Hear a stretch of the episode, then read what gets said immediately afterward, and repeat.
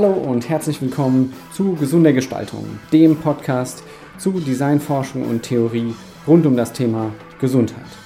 Mein Name ist Jonas Rehn, ich bin Designforscher und trage hier zusammen Theorien, Ansichten, Perspektiven und auch Persönlichkeiten rund um die Themen der Gesundheitsförderung durch alle Arten der Gestaltung.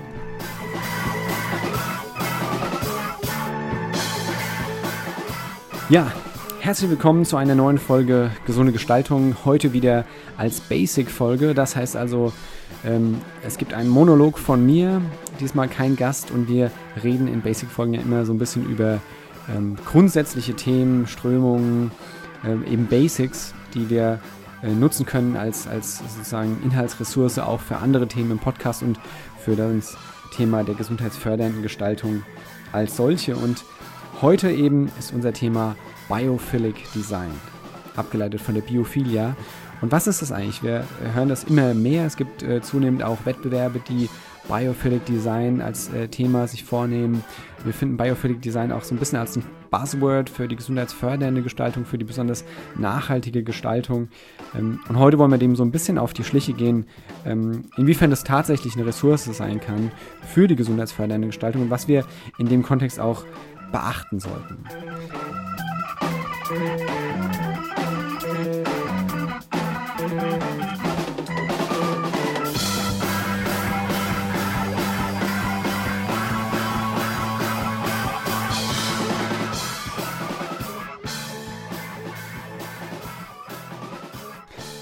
fangen wir mal ganz am Anfang an. Was ist eigentlich Biophilic Design? Ganz grob kann man sagen, dass Biophilic ähm, abgeleitet ist von der Biophilie, würde man sagen, ist das deutsche Wort, ähm, abgeleitet ist von der Biophilia, der Biophilia-Hypothese von Edgar Owen Wilson, der das Ganze schon 1984 verfasst hat, aus einer eher evolutionsbiologischen Perspektive. Und er hat äh, da postuliert, ähm, dass eben jeder Mensch sozusagen eine grundsätzliche, fast schon, man könnte sagen, genetisch veranlagte Disposition hat, ähm, die Natur oder lebende Organismen als, als angenehm, als attraktiv wahrzunehmen oder sich dem irgendwie ähm, hingezogen zu fühlen. Er hat es genannt als the innate tendency to focus on life and lifelike processes. Und ähm, der Hintergrund ist auch so ein bisschen die Entwicklung durch einen Evolutionsprozess, nämlich dass wir tatsächlich eben da, wo es äh, lebensfördernd ist, wo viel Flora und Fauna äh, uns als Ressource verfügbar ist, dass wir da auch gut überleben können ähm, und dieser Bezug zu dem äh, Lebenden eben in uns tief verankert ist. Und ähm, dahinter steckt eben auch äh, das Biophilic Design als sozusagen eine Herangehensweise, diese, diese grundlegende Sehnsucht oder das Positive des Natürlichen in den Designprozess einzubeziehen. Und Ryan und Kollegen, äh, die sich sehr viel mit dieser Thematik befasst haben, die äh, beschreiben auch Biophilia als the deep-seated need of humans to connect with nature. Also es klingt fast schon romantisch und ähm, genau das ist auch so ein bisschen die Frage, ist denn diese, diese ähm, diese Hypothese von Wilson letzten Endes auch das Thema des Biophilic Design nicht auch ein bisschen romantisiert. Ne? Wenn wir uns die Natur anschauen, dann ist ja Natur auch durchaus etwas ganz schön Brutales, etwas ganz schön Grausames. Ähm, wer jemals im Discovery Channel oder anderswo gesehen hat, wie ein Löwe irgendein, äh, äh irgendein Wild jagt und, und äh, da kurz einen Prozess macht oder wer sich die Auswirkungen von Tsunamis anschaut ähm, oder vielen anderen Dingen, dann sehen wir, dass Natur etwas Knallhartes sein kann und ähm, wir uns da gar nicht so wirklich hingezogen fühlen müssen. Ja? Und wer alleine in der, ähm, in der Safari, auf der Safari irgendwie einem Löwen gegenübersteht, der fühlt vielleicht auch nicht so den Bezug zur Natur oder zu, zu diesem natürlichen Wesen, sondern ist eher abgeschreckt. Ähm, also ist die Frage so ein bisschen im Raum, ist das nicht sehr romantisiert und äh, sind wir nicht in unserer Gesellschaft, ähm, da äh, haben wir uns da nicht davon wegentwickelt? Ist es überhaupt noch zeitgemäß? Ja, wenn wir uns überlegen, wir verbringen im Endeffekt, je nachdem, äh, in welchem äh, Teil der Erde und in welcher Weise wir leben, äh, meistens so um die 80 Prozent in Innenräumen, in künstlich geschaffenen, gebauten Umwelten. Wir umgeben uns wesentlich mehr mit technischen und, und nicht natürlichen Kontexten, ähm, als wir es mit Natur machen. Das mag von Person zu Person unterschiedlich sein, aber unser Leben ist, ähm, ist ja selten sehr naturgeprägt. Und ähm, ist es dann eigentlich noch ein zeitgemäßer Ansatz Biophilic Design? Und das ist im Endeffekt genau auch der Ausgangspunkt, den auch Wilson damals äh, mit anderen zusammen kritisiert hat, nämlich die Abkehr von sozusagen biophilem Verhalten und damit auch ein bisschen einhergehend, ähm, was wir auch in der aktuellen Diskussion zur nachhaltigen Entwicklung sehen, ein Verlust von Respekt gegenüber der Natur, gegenüber bedrohten Tierarten, und hier finden wir natürlich eine direkte Parallele auch zum, zum Diskurs zur Bioethik, zu Themen wie der Biodiversität. Also eigentlich auch ein sehr zeitgemäßes Thema, nämlich ist unsere Lebensform, in der wir uns äh, gerade bewegen, ist die überhaupt nachhaltig? Und diese Frage der zeitgemäßen Umsetzung, ob wir wirklich so, ob wir als Menschen in der Art, wie wir im Moment noch leben äh, oder wie wir überhaupt leben, ähm, dem entspricht, was quasi Biophilic Design postuliert, der kann man eigentlich begegnen, dieser Frage mit dem, wo, wir, wo es uns denn hinführt, wo es uns hinzieht, wenn wir uns entspannen wollen, wenn wir etwas Gutes für uns tun wollen. Wenn wir uns die Zeit vertreiben wollen oder gut drauf sein wollen, dann guckt vielleicht der oder die ein oder andere ähm, auf YouTube Katzenvideos mit lustigen äh, Geschichten von irgendwelchen Katzen oder wir äh, wollen uns erholen im Urlaub und wo gehen wir dahin, wenn wir uns wirklich erholen wollen, dann ist es selten die Stadt, die wir da äh, anstreben, sondern es ist entweder die Skipiste im Winter oder es ist der Strand oder der Urwald oder andere natürliche Umgebungen, ähm, wo wir vor allem Natur sehen wollen, wo wir vor allem am Strand liegen wollen und ähm, den Wind uns um die Ohren wehen lassen wollen. Also Dinge, die vor allem mit dem natürlichen Kontext verbunden sind. Also es scheint doch etwas daran zu sein, dass, dass diese Umgebung, ähm, dass die uns anziehen, wenn wir uns erholen wollen, oder dass wir das damit konnotieren. Und genauso kann man das auch ähm, nochmal ein Stück weiter treiben in die technisierte Welt. Ähm, aktuelle Entwicklungen zeigen ja, dass wir vor allem auch Feinstaub in Städten am besten ähm, zu Leibe rücken, wenn wir zum Beispiel Green Walls, äh, Hausfassaden begrünen und diese Pflanzen eben Feinstaub reduzieren. Und dieses ähm, unfassbar große Thematik der, oder die äh, äh, unfassbar große Thematik der Bionik ähm, basiert ja auf der Annahme, dass wir eben technische, mechanische Prinzipien, physikalische Grundprinzipien äh, aus der Natur ableiten und uns für technische Prozesse eben äh, äh heranziehen. Also auch dieser, diese Übertragung aus der direkten Natur auf unseren modernen Lebensstil, den, den können wir auch direkt in unserem aktuellen im Alltag wiederfinden. Das heißt also, tatsächlich scheint da was drin zu sein, wenn wir es jetzt mal so ganz generisch, ganz äh, intuitiv betrachten wollen. Und da wollen wir uns erstmal vergegenwärtigen, was ist eigentlich Natur? Wie würden wir hier Natur eigentlich beschreiben?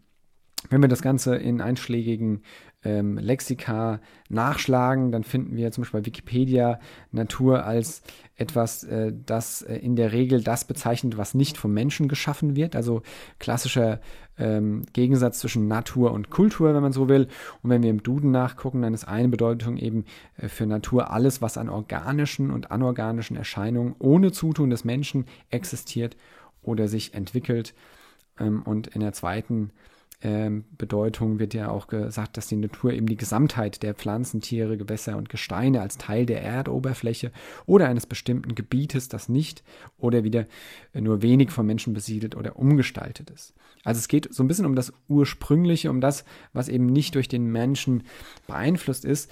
Ähm, und das ist auch so ein bisschen das Grundmotiv des Biophilic Designs, dass wir nämlich Naturelemente, die sozusagen unverändert sind, die aus, aus diesem natürlichen Kontext stammen, uns verfügbar machen und in einen Gestaltungsrahmen setzen oder eine Analogie dazu herstellen. Also es ist nicht im Biophilic Design zumindest nicht einfach nur die Natur, die wir hier ähm, nutzen und sehen. Also ein Urwald ist in dem Sinne kein Biophilic Design, sondern es ist die Übertragung dieser natürlichen Elemente auf einen ganz gezielt gestalteten Kontext. Ähm, und da gibt es ganz, ganz viele Beispiele. Und was wir generell hier sehen bei Biophilic Design, ist, und das ist sozusagen auch der Ursprung des Biophilic Design, dass wir eine ganze Reihe an gesundheitsfördernden Effekten ähm, finden. Und letzten Endes können wir da starten bei äh, der schon öfters im Podcast hier erwähnten ähm, Studie von Roger Ulrich 1984, der ja zeigen konnte, dass der Blick aus einem Fenster nach einer Gallenblasen-OP in dem Fall äh, bei Patienten einen signifikanten Einfluss darauf hatte, wie der postoperative Verlauf dieser Patienten war. Also ob sie mehr Schmerzmittel brauchten, wie lange sie im Krankenhaus sein müssten, ob es Komplikationen gab und viele andere Faktoren.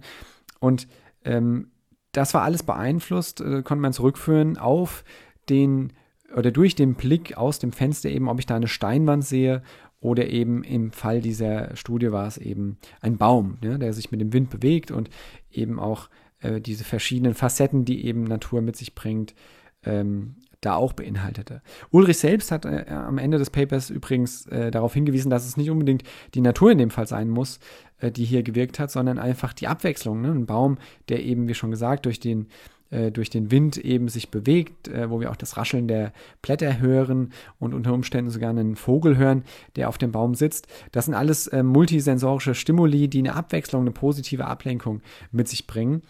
Ähm, und gleichzeitig war das aber auch ein bisschen so ein Startschuss für die Frage, kann denn dieser bloße Blick auf Natur uns eben so gesundheitsförderliche Effekte bescheren und können wir das in anderer Weise auch umsetzen? Und wer sich heute die Studienlandschaft äh, rund um dieses Thema anschaut, der wird erstaunt sein, wie viele ähm, äh, Effekte wir finden können, wenn wir ähm, natürliche Elemente in unseren Raum einlassen, wenn wir Natur in den Gestaltungsprozess mit einbeziehen von eben ganz klar stressreduzierenden Faktoren über ähm, die Tatsache, dass wir einfach natürliche Umgebungen im Allgemeinen bevorzugen, was äh, sich dann auch wiederum auf unsere emotionale ähm, äh, Disposition in dem Moment auswirkt.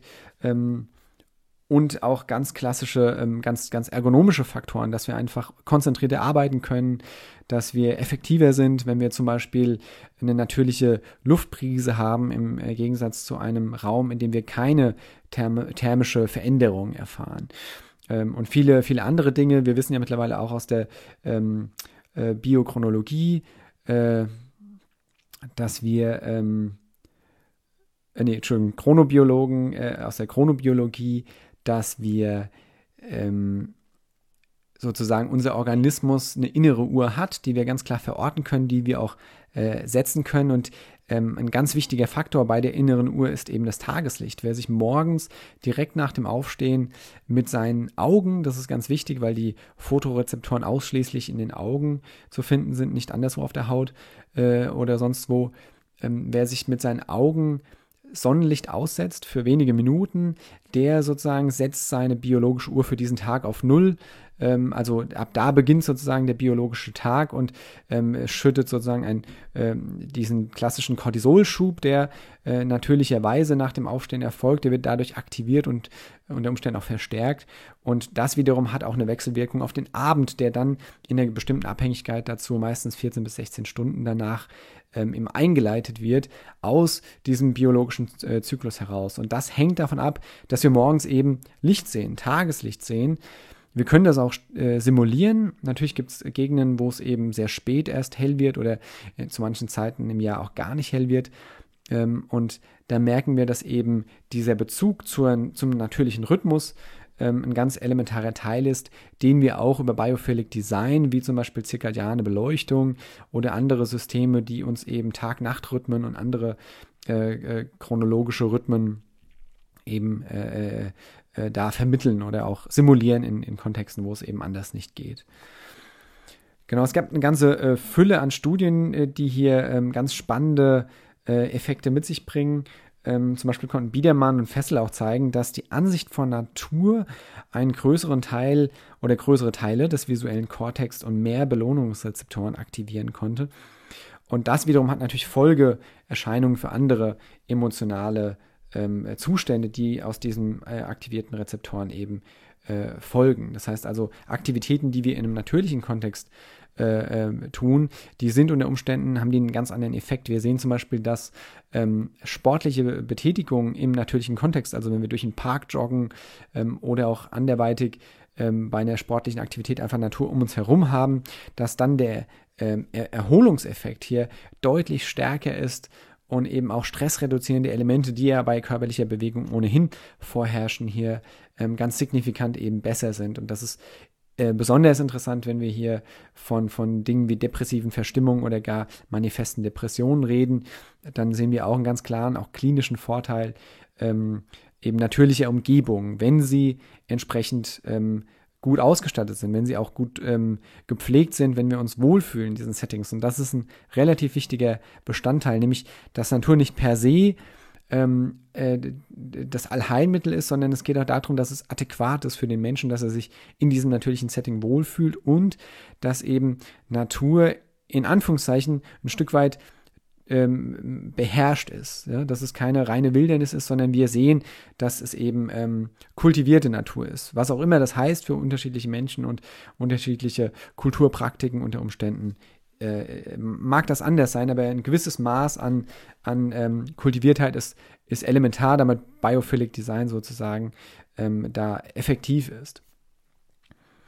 Ähm, wir sehen auch ganz pragmatische ähm, ähm, Einsatzgebiete von Biophilic Design, vor allem im klinischen Setting.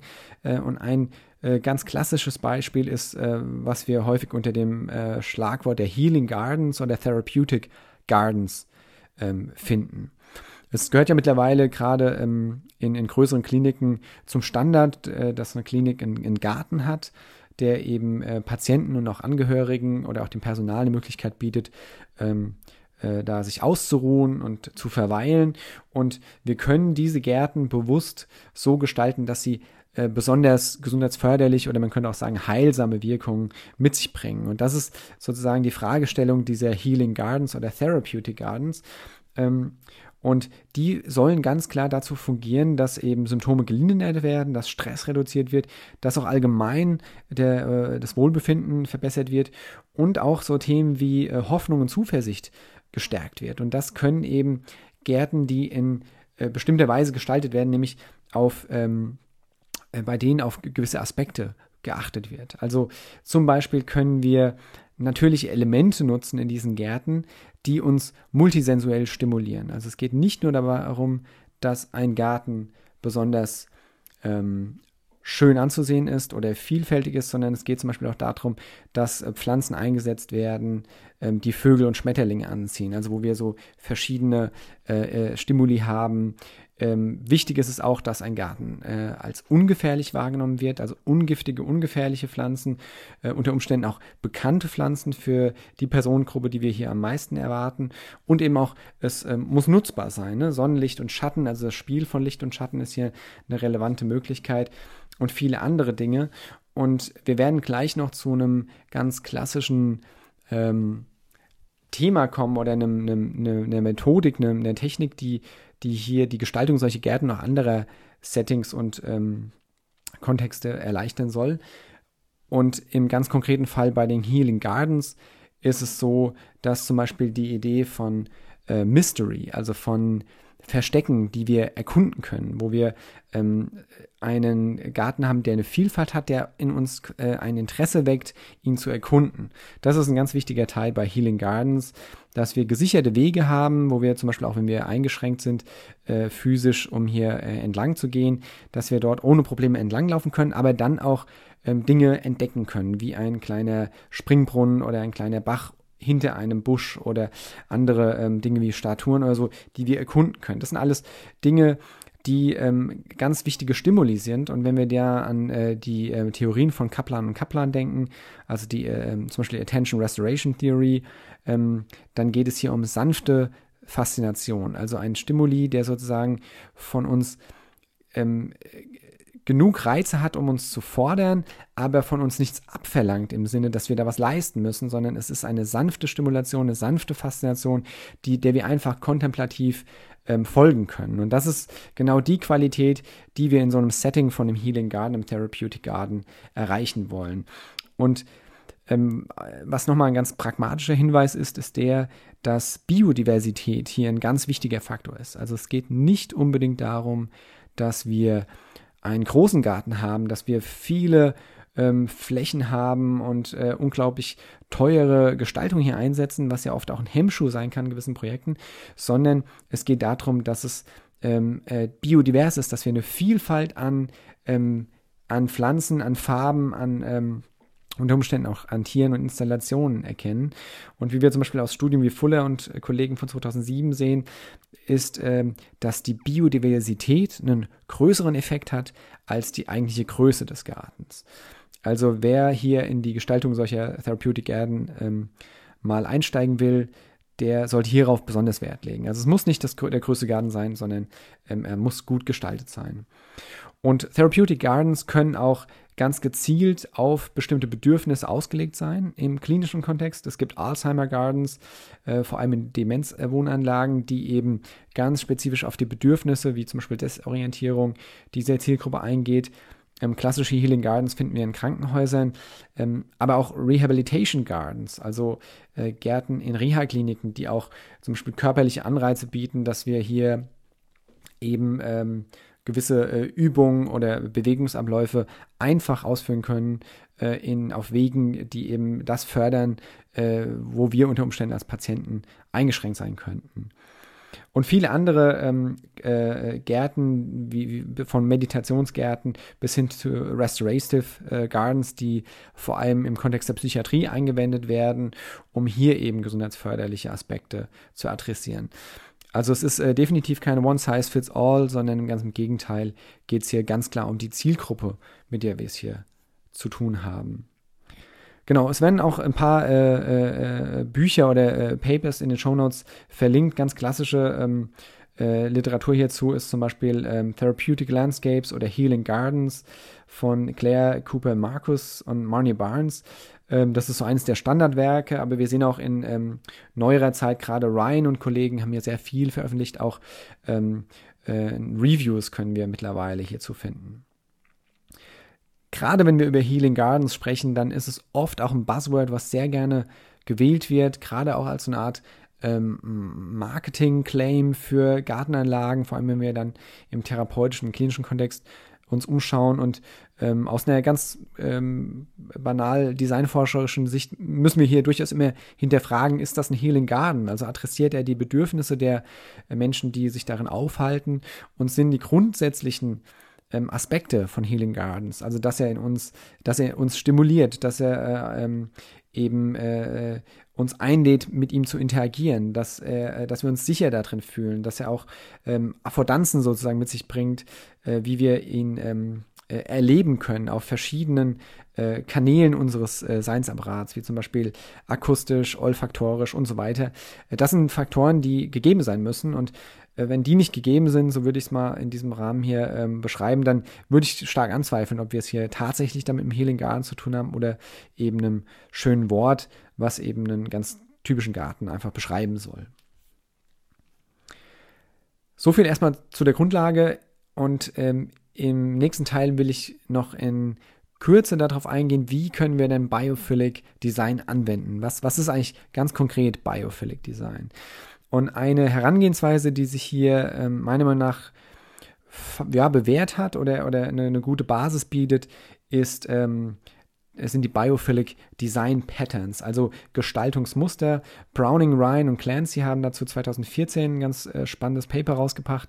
Das heißt 14 Patterns of Biophilic Design. Ähm, und dazu gab es dann auch ähm, ein Paper in der ArcNet oder dem International Journal of Architectural Research, äh, was äh, auch Biophilic Design Patterns, Emerging Nature-Based pa Parameters for Health and Wellbeing in the Built Environment äh, genannt wurde. Und ähm, diese Autoren haben 14 Gestaltungsprinzipien identifiziert nach der äh, Sichtung von über 650 äh, oder über 500 peer-reviewed Articles und Books ähm, und haben daraus sozusagen 14 Prinzipien abgeleitet äh, und kategorisiert, nach denen man eben äh, biophil gestalten kann.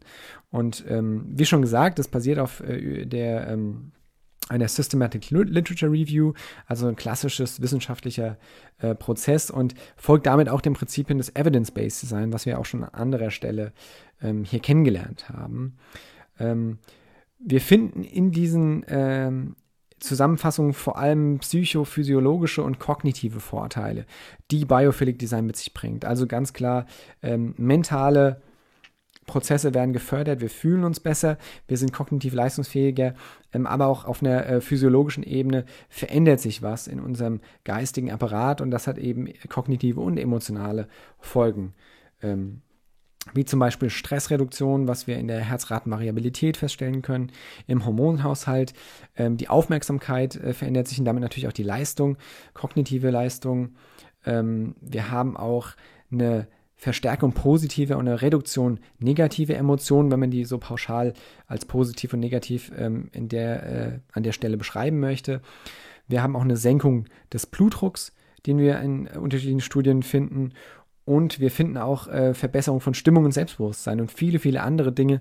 Ähm, da kann ich jetzt gar nicht auf die einzelnen Facetten alle eingehen, aber wir finden eine ganze Fülle, ein Potpourri an, an Effekten, die Biophil äh, oder äh, Biophilic Design mit sich bringen kann.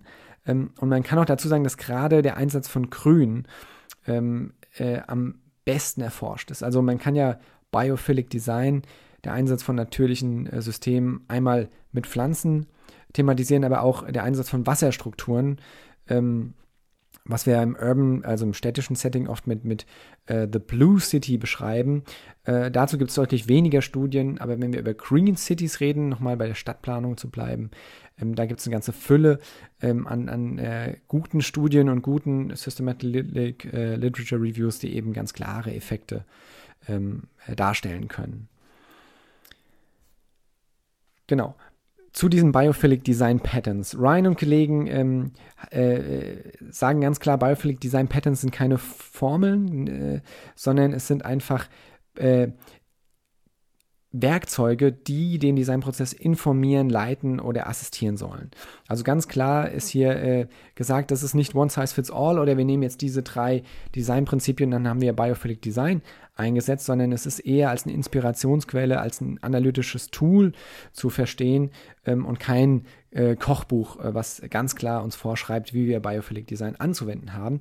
Und das finde ich ein sehr wichtiger Punkt, ähm, weil es eben letzten Endes immer noch die Expertise der Gestaltenden ist, ähm, zu verstehen, wie ich das in den konkreten ähm, Prozess einbinden kann und wie ich gleichzeitig immer die Bedürfnisse der Zielgruppe äh, vor Augen habe.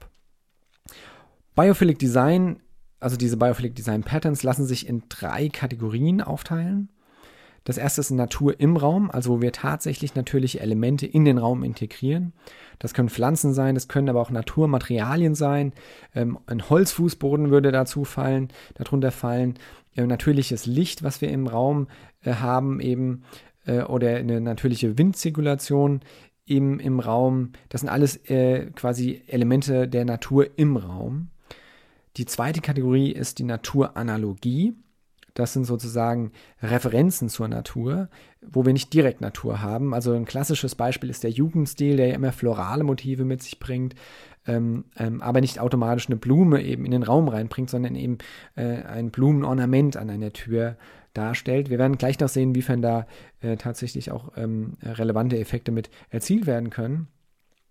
Und die vielleicht am schwierigsten zu ähm, greifende Kategorie, die aber durchaus sehr relevant ist, ist die Natur des Raums selbst. Also die Weite, die Höhe.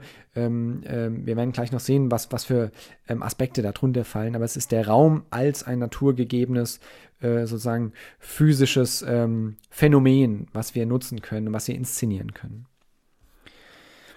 Natur im Raum ist, glaube ich, das, was wir uns alle am einfachsten vorstellen und was wir auch alle in unseren privaten und ähm, äh, beruflichen Kontexten immer wieder finden. Wir alle äh, haben sicherlich an der einen oder anderen Stelle Pflanzen im Raum. Vielleicht haben wir auch ein ähm, äh, Wasser im Raum, eben durch, durch ähm, Brunnen oder Waterwalls. Ähm, und der eine oder andere mag sogar Tiere haben ähm, unbelebte Natur wie Steinwände äh, oder Steinfliesen, ähm, aber auch Luft und Licht, wie schon angedeutet wird, äh, wurde. Das sind alles Faktoren, natürlich Elemente, die unter diese Kategorie fallen und die, wenn sie richtig eingesetzt werden, hier ähm, einen Vorteil bieten können.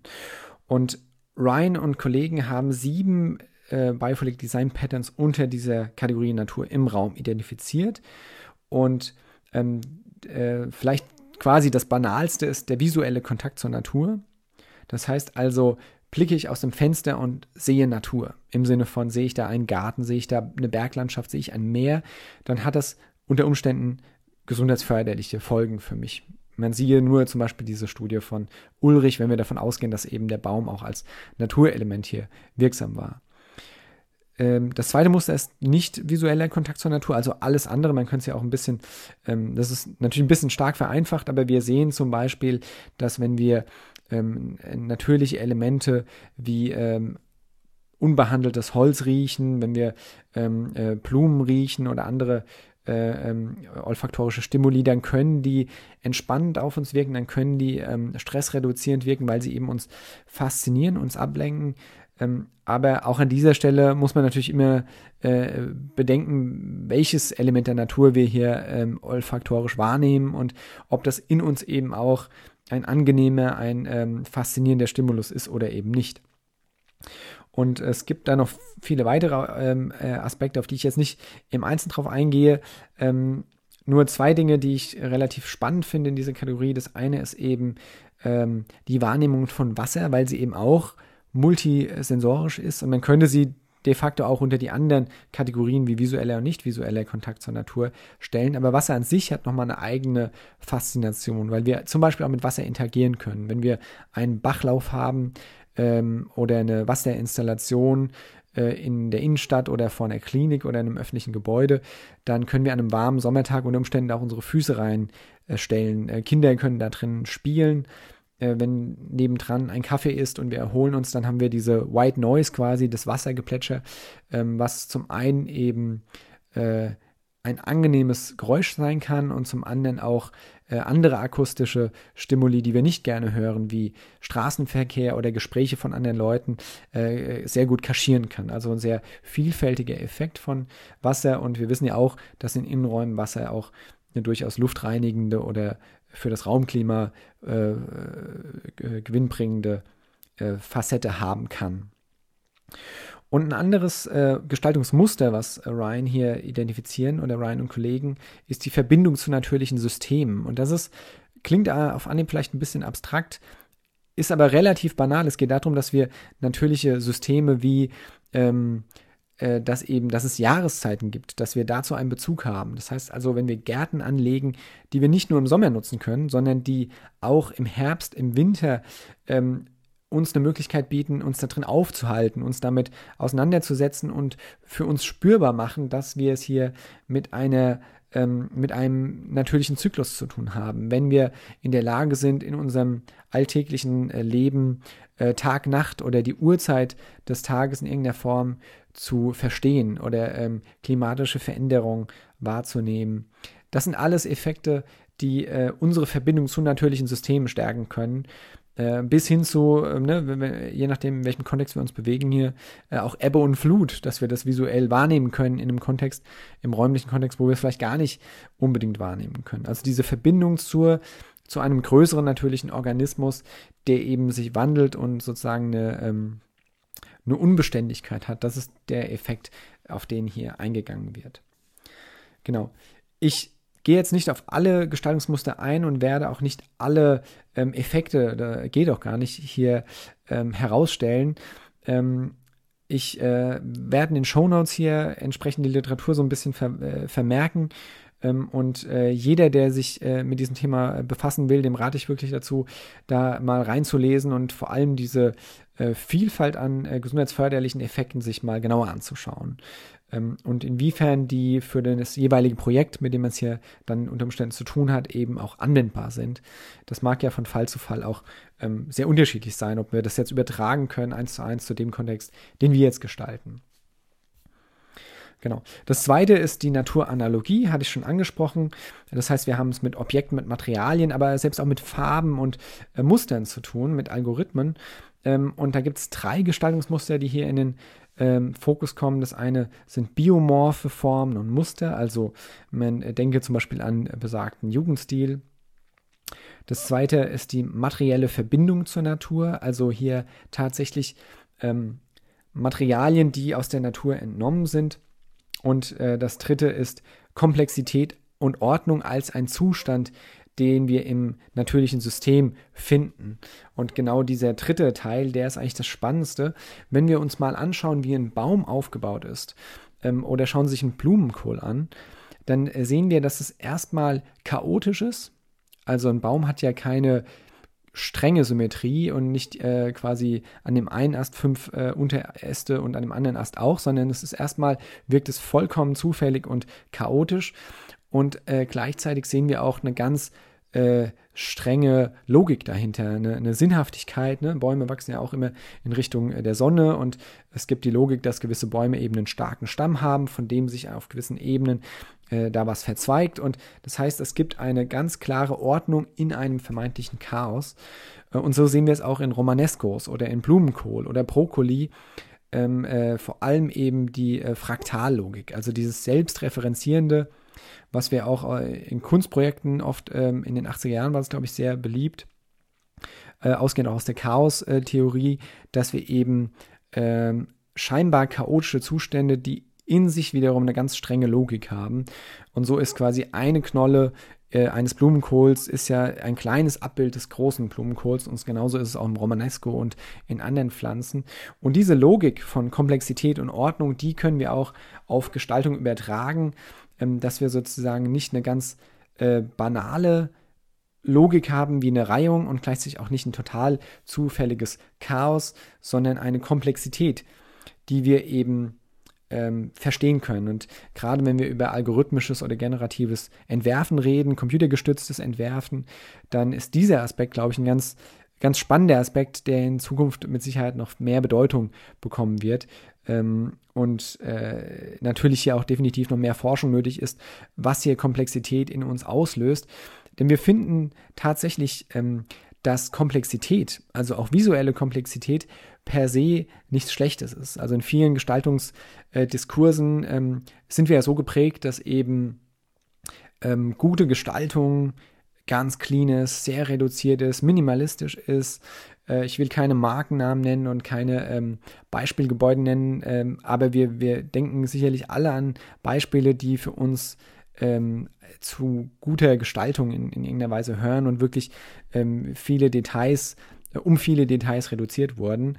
Und gleichzeitig finden wir aber auch Studien und ähm, äh, Autoren, die ganz klar dafür argumentieren, dass wir ein gewisses Maß an Komplexität brauchen und als attraktiv wahrnehmen und sozusagen das Diktat eines Gestaltungsdiskurs, der diese Komplexität nimmt, aus einem vermeintlichen ähm, Pathos von Minimalismus äh, hier ähm, wirklich wichtige Effekte wegnimmt. Da gehe ich jetzt nicht in, äh, in, die Tiefe ein und man kann das durchaus auch sehr diskursiv äh, behandeln. Ähm, ich finde nur die, die, den Diskurs hier sehr wichtig, dass man eben sich äh, das auch hinterfragt und im klassischen Evidence-Based Design-Prinzip einfach auch wissenschaftlich ähm, genauer betrachtet. Und das letzte der Biophilic Design Patterns ist die Natur des Raums selbst. Und ähm, hier gibt es drei oder genauer zu sein eigentlich vier äh, Biophilic Design Patterns, ähm, nämlich die Aussicht, die Zuflucht, das Geheimnis und das Risiko. Äh, und das klingt ja erstmal so ein bisschen ähm, zufällig gewählte Begriffe, aber im Endeffekt sind die durchaus auch in der Literatur verankert, denn wer zum Beispiel von Peckerick war das, glaube ich, äh, Prospect and Refuge Theory äh, schon mal gelesen hat, dem ist klar, dass wenn wir auf einem Fernsehturm oder einer Aussichtsplattform stehen, dann ist es genau der Grund, der hier, ähm, äh, äh, der, oder ist es genau dieses Phänomen, was greift, nämlich Prospect, also die Aussicht. Wir sehen über ein weites Land, wir können den ganzen Grand Canyon mehr blicken, wir können die ganze Stadt sehen und gleichzeitig aber auch Zuflucht. Das heißt, wir sind in Sicherheit. Wir ähm, fallen nicht vom Fernsehturm runter, sondern da ist ein Geländer oder eine Fensterscheibe. Äh, also wir sind zu, äh, wir haben eine Zuflucht, äh, idealerweise vielleicht sogar noch eine Wand im Rücken. Ähm, also sind vor Feinden, um es jetzt mal äh, metaphorisch zu äh, beschreiben, gesichert und haben gleichzeitig den Überblick über äh, das ganze Land. Und wir können das tatsächlich auch neurophysiologisch ein Stück weit erklären, denn wenn wir in einer Stresssituation sind, dann haben wir vor allem zwei Aspekte, die sich verändern. Also ganz klar, es ne, gibt ja ganz viele ähm, äh, körperliche Funk äh, äh, Prozesse, die da ablaufen. Aber wir merken, dass die Herzrate sich verändert und damit verbunden auch die Atemfrequenz und die Art und Weise, wie wir atmen. Aber ein sehr spannendes Phänomen ist, dass unser Blickfeld sich verengt. Denn äh, wie Sie wahrscheinlich wissen, die Augen oder gerade der Sehnerv ist unmittelbar verbunden mit dem Hirn und äh, wird auch oft so beschrieben als der einzige Teil des Hirns, also die Augen als Teil des Hirns, was außerhalb der eigentlichen ähm, sozusagen äh, des Schädels, was den, äh, das Hirn umgibt, äh, gelagert ist. Ähm, also nicht, nicht allein nur ein Sinnesorgan, sondern tatsächlich auch ein Teil des Gehirns. So kann man das äh, Auge begreifen. Und da ist es jetzt so, dass sich durch eine Stressreduktion die Augen verengen auf etwas ganz Gezieltes, was wir betrachten äh, müssen. Also sozusagen der klassische Tunnelblick.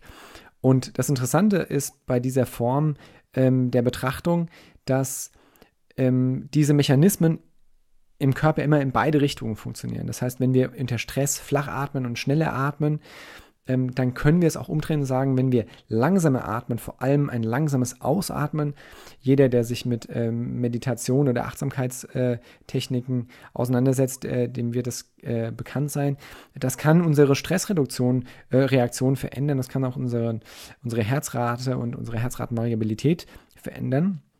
Und genauso ist es äh, auf unser Blickfeld bezogen, wenn wir bewusst in die Weite gucken und äh, sozusagen kognitiv jetzt versuchen, peripher zu schauen. Also wir verändern nicht unser, unseren Fokus auf, sagen wir mal, einen Baum vor uns, sondern wir versuchen dabei alles, was sich darum befindet, mit wahrzunehmen. Nicht scharf, sondern peripher.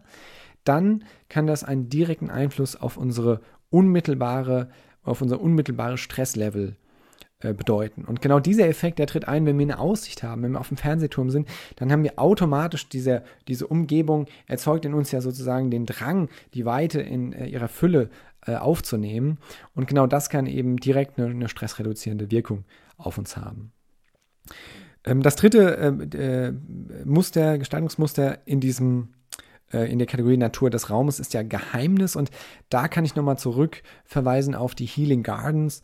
Ähm, denn da geht es ja um, um Geheimnisse. Ne? Also unter anderem, wenn wir durch, eine, durch einen schön gepflegten oder mehr oder weniger ähm, äh, gepflegten, aber sicheren Garten oder einen Park laufen und dann um eine Ecke gehen und plötzlich eine ganz faszinierende äh, Kunstinstallation sehen oder einen kleinen Bach oder etwas anderes, dann ist das ein Geheimnis, was wir entdecken können.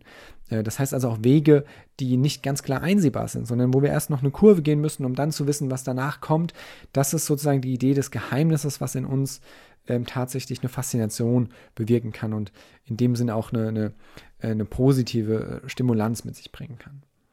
Und Risiko in diesem Kontext heißt nicht wirklich, dass es gesundheitsfördernd sein muss, wenn wir Fallschirmspringen gehen, sondern es ist die Wahrnehmung von einem gewissen ähm, äh, einem emotionalen Reiz. Also wer zum Beispiel mal diesen Skywalk über den Grand Canyon gelaufen ist, ich habe es selbst noch nicht gemacht, aber ähm, die Faszination dabei ist ja diese, diese Mischung aus, wir blicken durch eine Glasscheibe auf den Grand Canyon runter und wissen gleichzeitig aber auch, dass da eigentlich nicht viel passieren kann.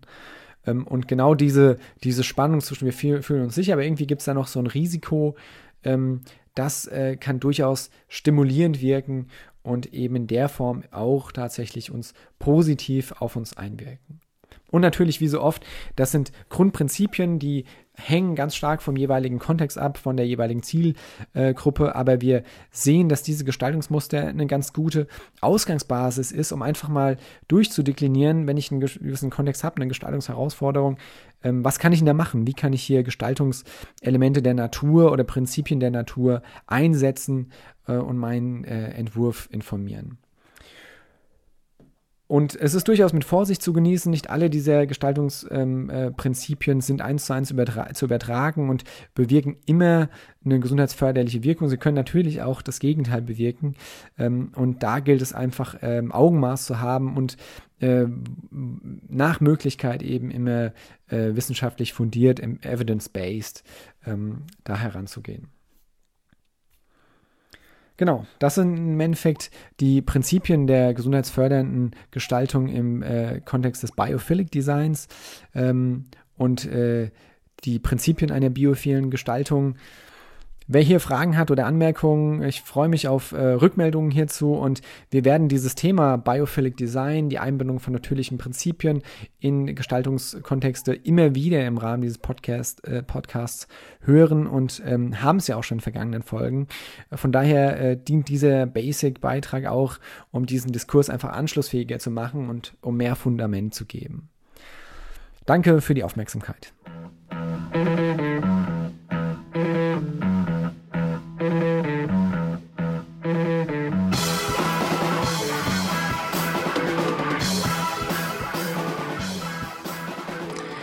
Ja, das war wieder der Podcast Gesunde Gestaltung. Ich hoffe, das war interessant und vielschichtig. Ähm, jeder, der sich da weiter informieren will, auch auf dem neuesten Stand bleiben will, zu ergänzenden Informationen, kann den Newsletter abonnieren unter www.gesunde-gestaltung.de slash Newsletter. Ansonsten freuen wir uns auf die nächste Folge. Bleiben Sie am Ball. Bis bald.